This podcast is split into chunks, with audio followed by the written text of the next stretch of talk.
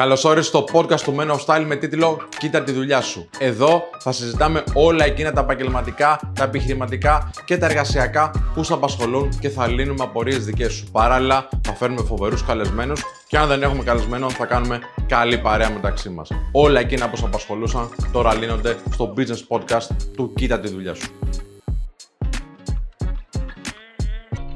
Καλησπέρα και καλώς ήρθατε στο 10ο επεισόδιο του Κοίτα τη δουλειά σου. Είμαι εδώ πάλι μαζί με τον φοβερό τον Κάζιο, έτσι με έχεις πει και στην άλλη φορά. Φοβερό ή τρομερό με έχεις πει; Τρομερό. Τρομερό, ωραία. Πάμε γρήγορα γρήγορα στις ερωτήσεις. Να μιλήσουμε πάλι για επαγγελματικά, για το πώς θα εξελίξουμε τα επαγγελματικά μας και πριν όμως αρχίσουμε, αυτό πάμε γρήγορα γρήγορα, κάντε like και share. και αυτό να θυμάστε, να ξέρετε, το, το στριμάρουμε και στο Discord του Men of Style, που το link είναι από κάτω, να μπείτε και εσείς να κάνουμε παρεούλα μεγαλύτερη.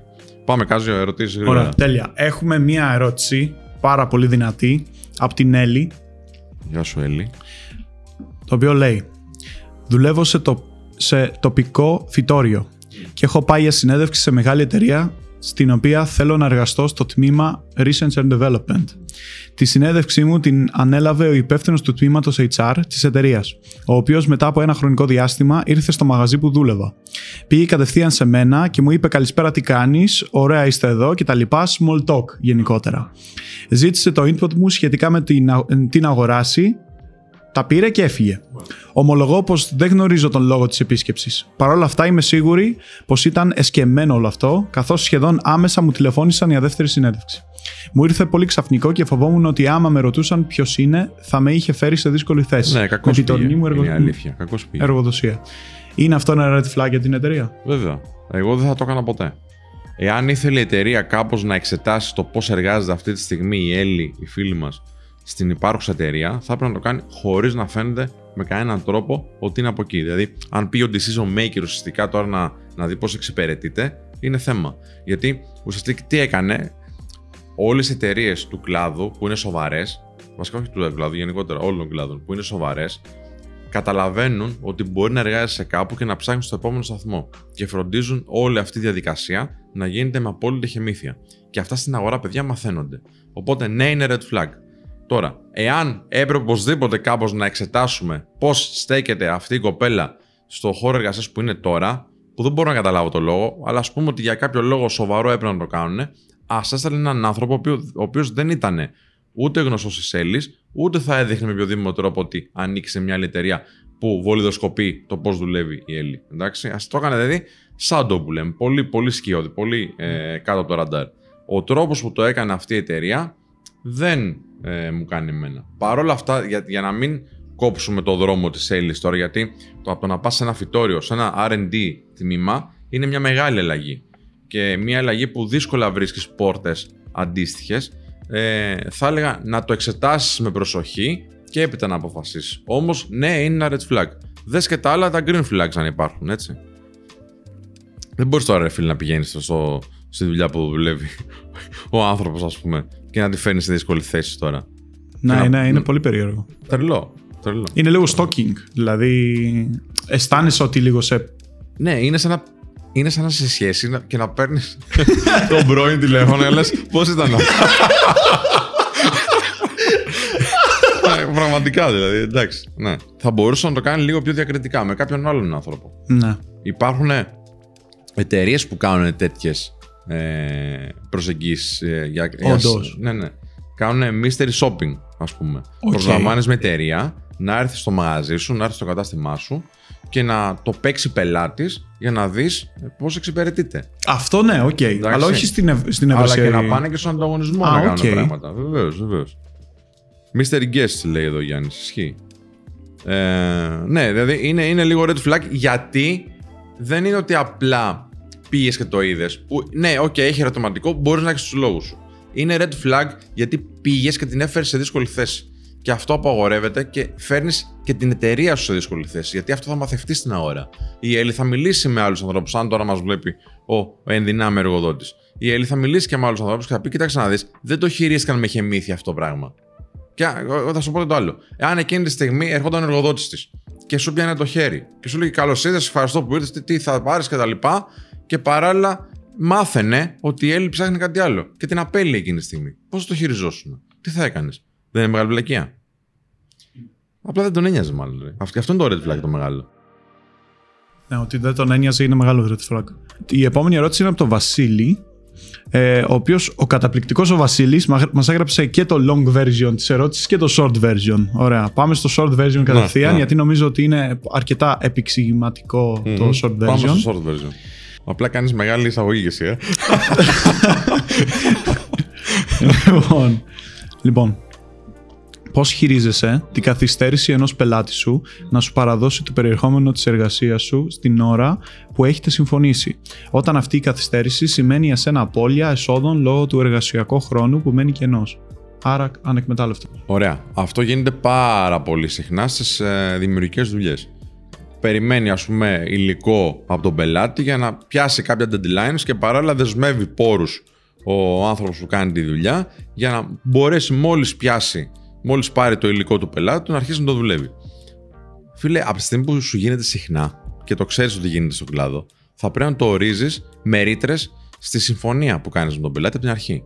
Κάθε φορά που κάνετε ένα έργο, υπάρχει ένα document, υπάρχει ένα, μια σύμβαση, υπάρχει μια σύμβαση έργου. Σε αυτή τη σύμβαση έργου, το καλύτερο που έχεις να κάνεις είναι να βάλεις αυτές τις ρήτρες. Δηλαδή, εάν υπάρξει καθυστέρηση στην παράδοση του υλικού, τότε το έργο πάει λίγο πιο πέρα και παράλληλα υπάρχει μια προσάυξη της τελικής τιμής. Τόσο απλά. Δεν χρειάζεται να σκέφτεσαι τώρα τίποτα άλλο, δεν άρχισες την με τον πελάτη. Προφανώς είναι επίσης πολύ καλό και επαγγελματικό να του κάνεις κάποιες υπενθυμίσεις ευγενικές. Δηλαδή, ορίζουμε πάντα έναν contact person, ο οποίος έρχεται σε επαφή με την εταιρεία, ο πελάτης με την εταιρεία δηλαδή, και του λέει: Σε παρακαλώ, στείλε μου αυτό γιατί το έχεις ξεχάσει, ή kind reminder, τα ξέρετε αυτά. Και παράλληλα, ε, έχεις το συμβόλαιό σου το οποίο λέει ότι κοίταξε να δεις, σε αυτή την περίπτωση υπάρχει αυτή η προσάυξη. Και είσαι κομπλέ. Ε, αυτό ισχύει και πάρα πολύ στο freelance κόσμο. Ναι. Που ε, αργούν να, να, ή να σου στείλουν το OK ή τους έστειλες μια δουλειά και περιμένεις την απάντηση γιατί μπορεί να σου αργήσουν 10 μέρες να σου απαντήσουν ότι αυτό μου αρέσει, αυτό δεν μου αρέσει. Οπότε ένα καλό κιόλας και το έχω μάθει από σένα ε, είναι να βάζεις και όριο, ε, όριο ημερών στο, στην πρώτη δήλωση της εργασίας ότι οι αλλαγές θα γίνουν μέσα στο εργασιακό δεκαήμερο. Ναι, ναι, ναι. Ένα παράδειγμα. Ε, δεν υπάρχει κάτι καλύτερο από αυτό. Είναι τέλειο. Είναι τέλειο. Γιατί έτσι αποφεύγεις όχι μόνο το να, μην, να αργήσει αυτός να σου απαντήσει, αλλά αυτό που μου έχει συμβεί εμένα πάρα πολλές φορές σε freelance είναι μετά από ένα μήνα, δύο μήνες να μου στέλνει θα μπορούσες εδώ να μου αλλάξεις αυτό; Που εγώ μπορεί ήδη, ήδη, να έχω προχωρήσει, να το έχω διαγράψει το project. Μπορεί ναι, χιλιαδιό. Ναι. Γιατί να ασχοληθώ ξανά με την ίδια εργασία που ήδη έχω πληρωθεί, έχω τελειώσει; Και θα είσαι και κακός, άμα δεν το έχει. Ακριβώς. Ναι. Άμα το κάνεις, φαίνεσαι κακός εκείνη τη στιγμή. Όχι, το ξεκαθαρίζεις από την αρχή και τελείωσε. Επίσης, σου ξεφεύγει, φεύγεις από, από την κορδιζόλη τώρα το άγχος της τριβής, γιατί το έχεις ξεκάθαρο. Και εμένα μου δίνεις δυνατό, αν είμαι εγώ πελάτης αυτός που το καθυστερώ, σκέφτομαι, κοίταξε να δεις, άμα το καθυστερήσω, έχω αυτό το κόστος. Όμως ο χρόνος μου χρειάζεται σε κάτι άλλο. Να το, να το υπολογίσω και να πω, OK, πληρώνω έξτρα τον γκάζιο, ας πούμε, γιατί τον καθυστερώ, αλλά χρειάζεται να κάνω αυτές τις μέρες αυτό το πραγματάκι. Και τελείωσε. Είμαι πολύ καθαρός ε, τα έχω όλα καθαρά στο μυαλό μου και προχωράω έτσι. Πάμε, επόμενο. Ε, να δούμε λίγο στο Discord αν ναι, υπάρχουν ερωτήσεις. Λοιπόν, πέρσι λέει, λέει ο Κωνσταντίνος ο φίλος, γιατί παράλληλα κύριοι που μας βλέπετε και κυρίες που μας βλέπετε από το ε, YouTube ή μας ακούτε στο ε, Spotify και Apple Podcast ε, παράλληλα αυτό που ακούτε εσείς τώρα ή βλέπετε το στριμάρουμε ζωντανά στο Discord του Men of Style που ακριβώς από κάτω θα υπάρχει το link. Ο Κωνσταντίνος ρωτάει: Πέρσι είχα κάνει αίτηση σε μεγάλη πολυεθνική στο χώρο της συμβουλευτικής των επιχειρήσεων ασφαλίσεων. Πέρασα από πρώτα τεστ IQ, αγγλικών και μαθηματικών και με έκοψαν στο interview. Στην πορεία επικοινώνησα με την HR που μου πήρε τη συνέντευξη που έκανε πρακτική.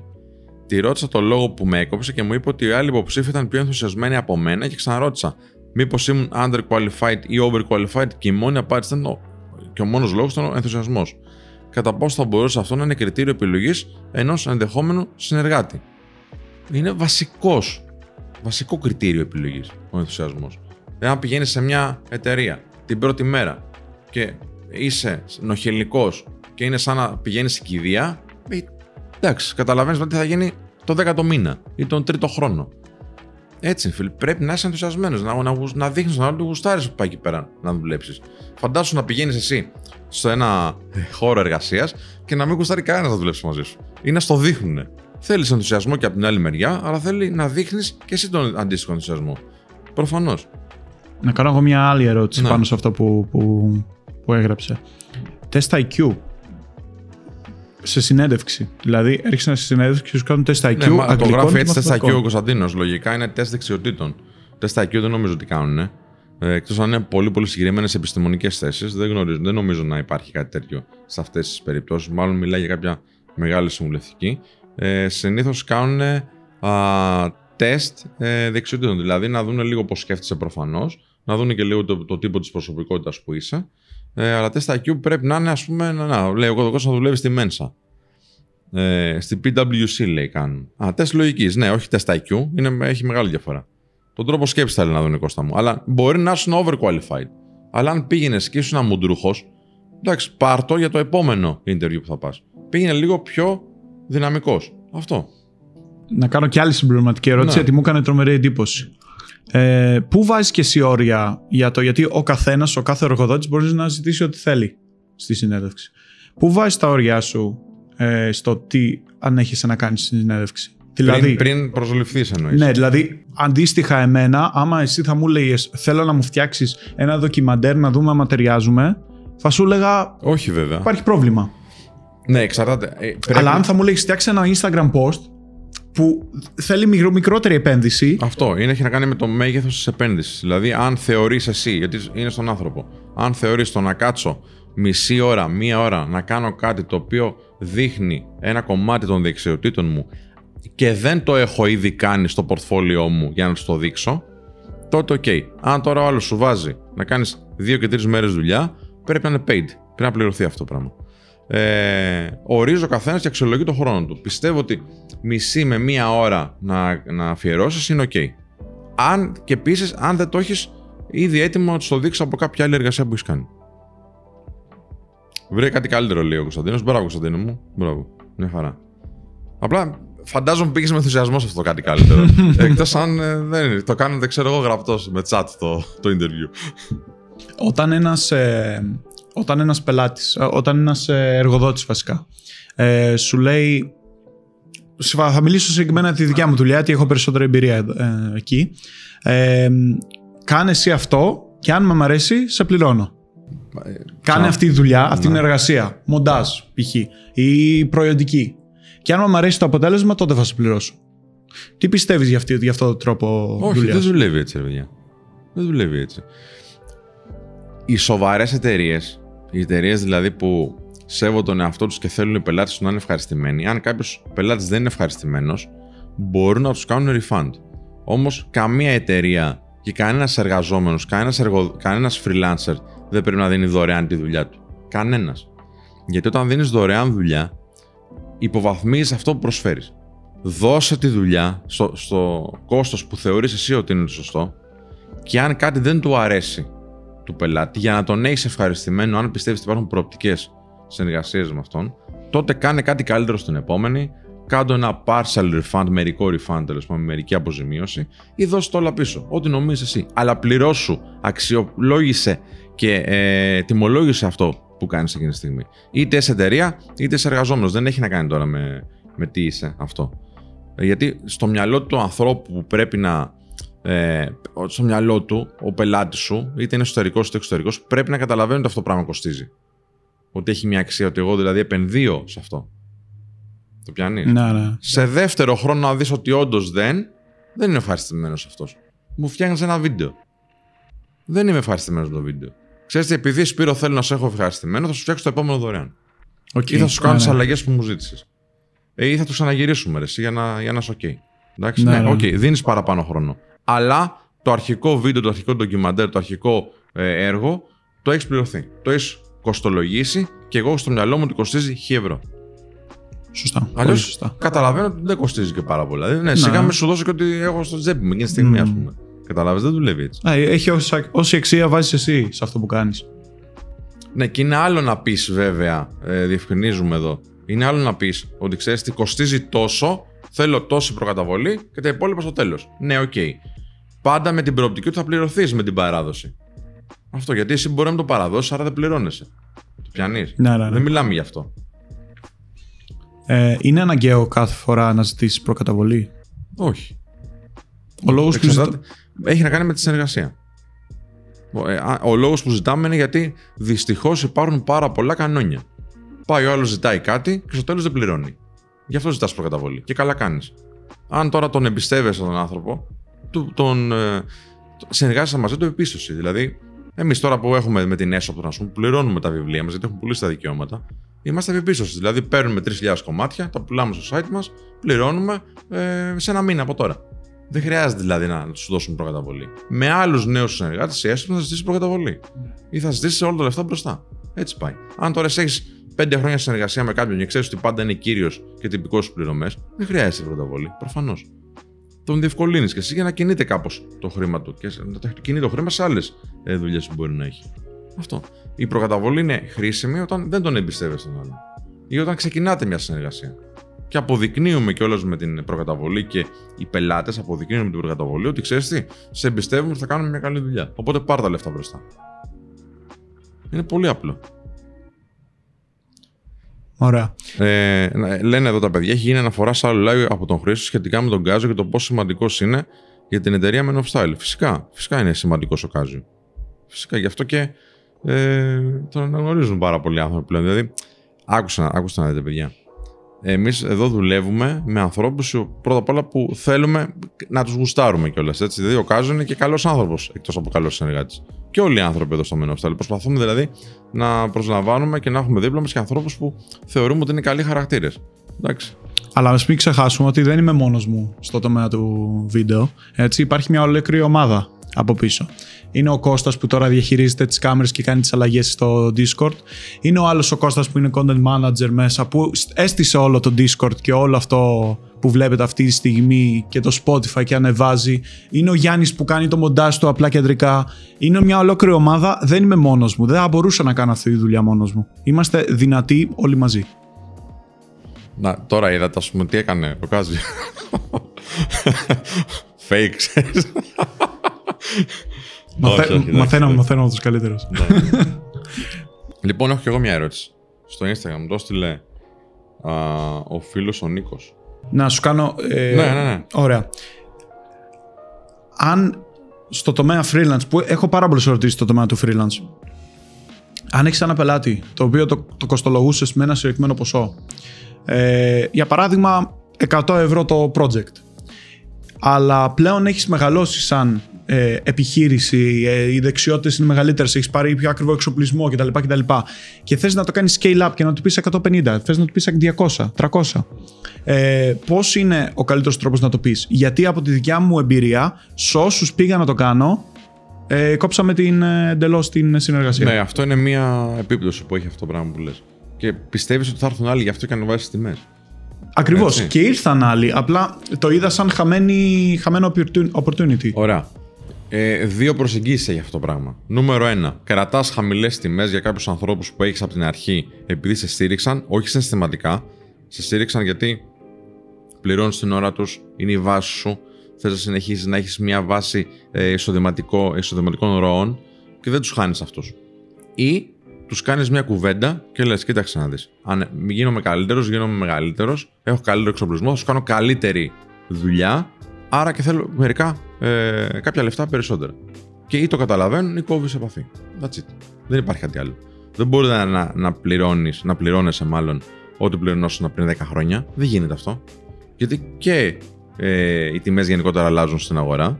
Ε, αλλά και παράλληλα εσύ γίνεσαι καλύτερος, άρα, άρα παρέχεις καλύτερες υπηρεσίες. Προφανώς και πρέπει να πληρωθείς περισσότερο. Αν δεν το καταλαβαίνει αυτός ο συνεργάτης σου, μ, δεν ξέρω αν τον θες. Ναι, ναι, ναι. Δεν ξέρω αν τον θες.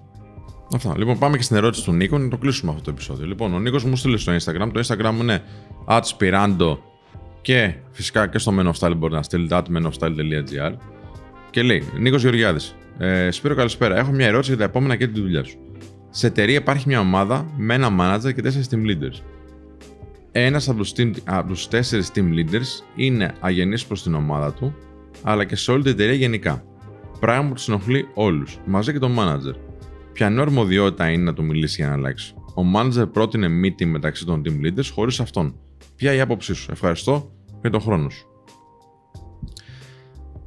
Πάντα όταν υπάρχει ένα πρόβλημα στην ομάδα, και το λέω και για μένα παιδιά εδώ όταν υπάρχει ζήτημα, ε, φταίει αυτός που κάνει κουμάντο, να το πω έτσι λαϊκά. Δηλαδή, από πάνω κατεβαίνει προς τα κάτω το πρόβλημα. Μπορεί κάποιος μέσα στην ομάδα να είναι λίγο διαφορετικός, να μην ταιριάζει πάρα πολύ. Ο manager πρέπει να το εντοπίσει και να βγάλει άκρη. Λοιπόν, ε, σε αυτήν την περίπτωση τώρα που προτείνει ο manager να κάνετε μια κουβέντα όλοι μαζί χωρίς το πρόβλημα, είμαι πολύ κατά. Είναι σαν να σκύβεις το κεφάλι, συγγνώμη, σαν να κρύβεις, να στο καμιλίζει στο, στο πρόβλημα. Εάν θέλει να πάρει feedback χωρίς να το ακούσει ο, ο προβληματικός σε πολλά εισαγωγικά συνάδελφος, ας μιλήσει σε έναν ξεχωριστά για να πάρει όλων τις απόψεις, να δει όλες τις πλευρές και να αποφασίσει έπειτα πώς θα το χειριστεί με τον άνθρωπο που του δημιουργεί το πρόβλημα. Αλλά δεν είναι ούτε στη δικιά σου ευχαίρεια να το λύσεις απαραίτητα, εκτός αν σε ενοχλεί προσωπικά και σου κάνει προσωπικό πρόβλημα και μπορείς να το διαχειριστείς επικοινωνιακά και να κάνεις και την κλιμάκωση που έχουμε πει σε προηγούμενο επεισόδιο. Ε, και πρέπει αυτός ο manager να κάνει αυτό που χρειάζεται. Μπορεί να είναι καμιά δύσκολη απόφαση, όπως το να, να τον βγάλει από την ομάδα ή να τον ουθετήσει με κάποιο τρόπο που θα έχει μια πειθαρχική έτσι επίπτωση. Παρ' όλα αυτά πιστεύω ότι είναι ξεκάθαρα θέμα του manager όλα αυτά. Αυτά. Ευχαριστούμε πάρα πολύ που είδατε ή ακούσατε το επεισόδιο «Κοίτα τη δουλειά σου». Άμα είστε καινούριοι εδώ και σας έκανε εντύπωση, γιατί μάλλον σας έκανε εντύπωση αυτά που είπαμε, ε, μην ξεχάσετε να πατήσετε like, subscribe στο κανάλι του, του Men of Style Business και να πατήσετε ότι σας αρέσει το Spotify ή στο Apple Podcast αυτό το podcast. Γιατί; Γιατί βοηθάει πάρα πολύ τον αλγόριθμο και επειδή ο αλγόριθμος καταλαβαίνει όποτε είναι ένα content καλό από τα δικά σας likes, σχόλια, θετικές κριτικές εννοείται και άμα το στείλετε στο φίλο σας και αυτό θα βοηθήσει. Περιμένουμε τις ερωτήσεις σας στο askspiros.menofstyle.gr ή στο discord του Men of Style που το link είναι ακριβώς από κάτω, τα λέμε στο επόμενο. Γεια χαρά.